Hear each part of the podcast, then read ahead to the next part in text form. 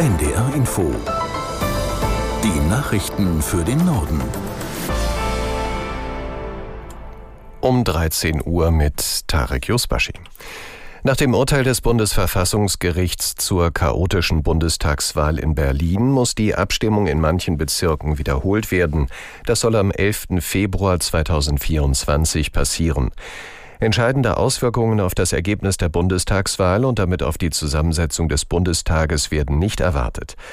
Landeswahlleiter Bröchler sagte, die Organisation der Wiederholung sei schon angelaufen, man sei gut vorbereitet. Also ich habe ja schon im äh, Sommer ähm, sowohl die Landeswahlleitung als auch die Bezirke gebeten, sich auf eine vollständige Wiederholungswahl vorzubereiten. Wir haben jetzt eine teilweise Wiederholungswahl. Es ist immer natürlich noch eine Anstrengung, gerade auch über die äh, Feiertage, das äh, zu organisieren, aber wir werden das schaffen.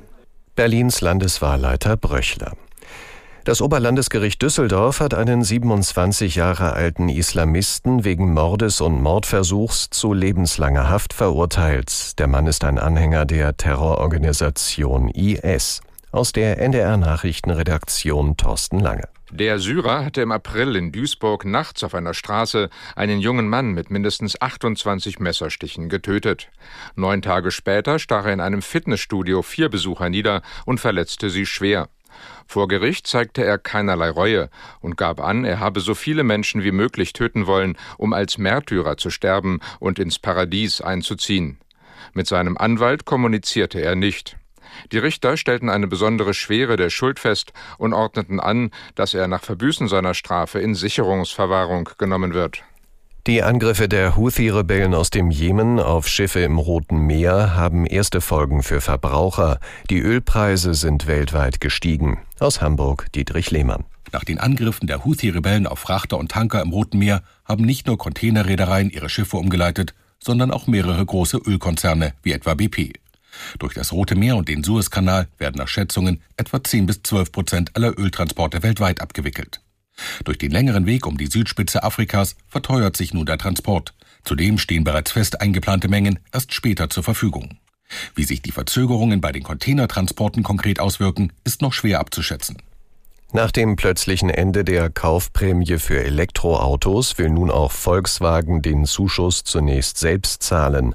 Das Angebot gilt für alle Kunden, die bis zum 15. Dezember einen förderfähigen Wagen aus der ID-Baureihe bestellt haben und ihn bis Ende März zulassen werden.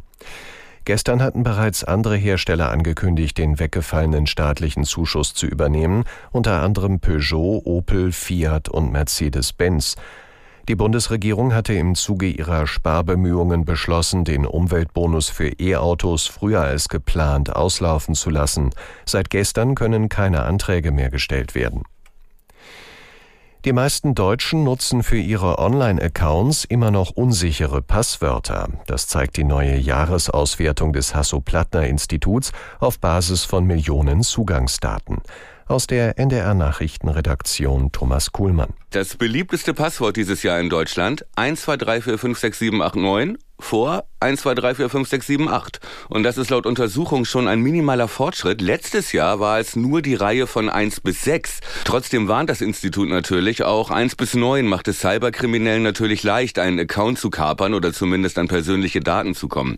Weit vorne in der Liste auch andere ähnliche Zahlenkombinationen und nicht gerade sicher verschlüsselte Passwörter wie Passwort oder Passwort 1, Hallo oder I love you gehören noch dazu. Warum ist das so? Warum machen das so viele, obwohl man ja fast täglich aufgefordert wird, Groß-, Klein-, Zahlen und Sonderzeichen zu kombinieren? Die Wissenschaftler sagen, weil die Leute immer mehr Online-Dienste nutzen und es sich natürlich dabei so einfach und bequem machen wollen wie möglich. Wegen eines erwarteten Sturms auf der Nordsee werden einige Fährverbindungen zu den Inseln eingestellt. Am Freitag werden keine Schiffe von und zu der ostfriesischen Insel Wangeroo gefahren. Am Donnerstagnachmittag fallen bereits einige Abfahrten aus. Auch die Verbindung nach Langeoh könnte ausfallen. Der Deutsche Wetterdienst rechnet von Donnerstag bis Sonnabend mit stürmischen Tagen an Nord- und Ostsee. Das waren die Nachrichten.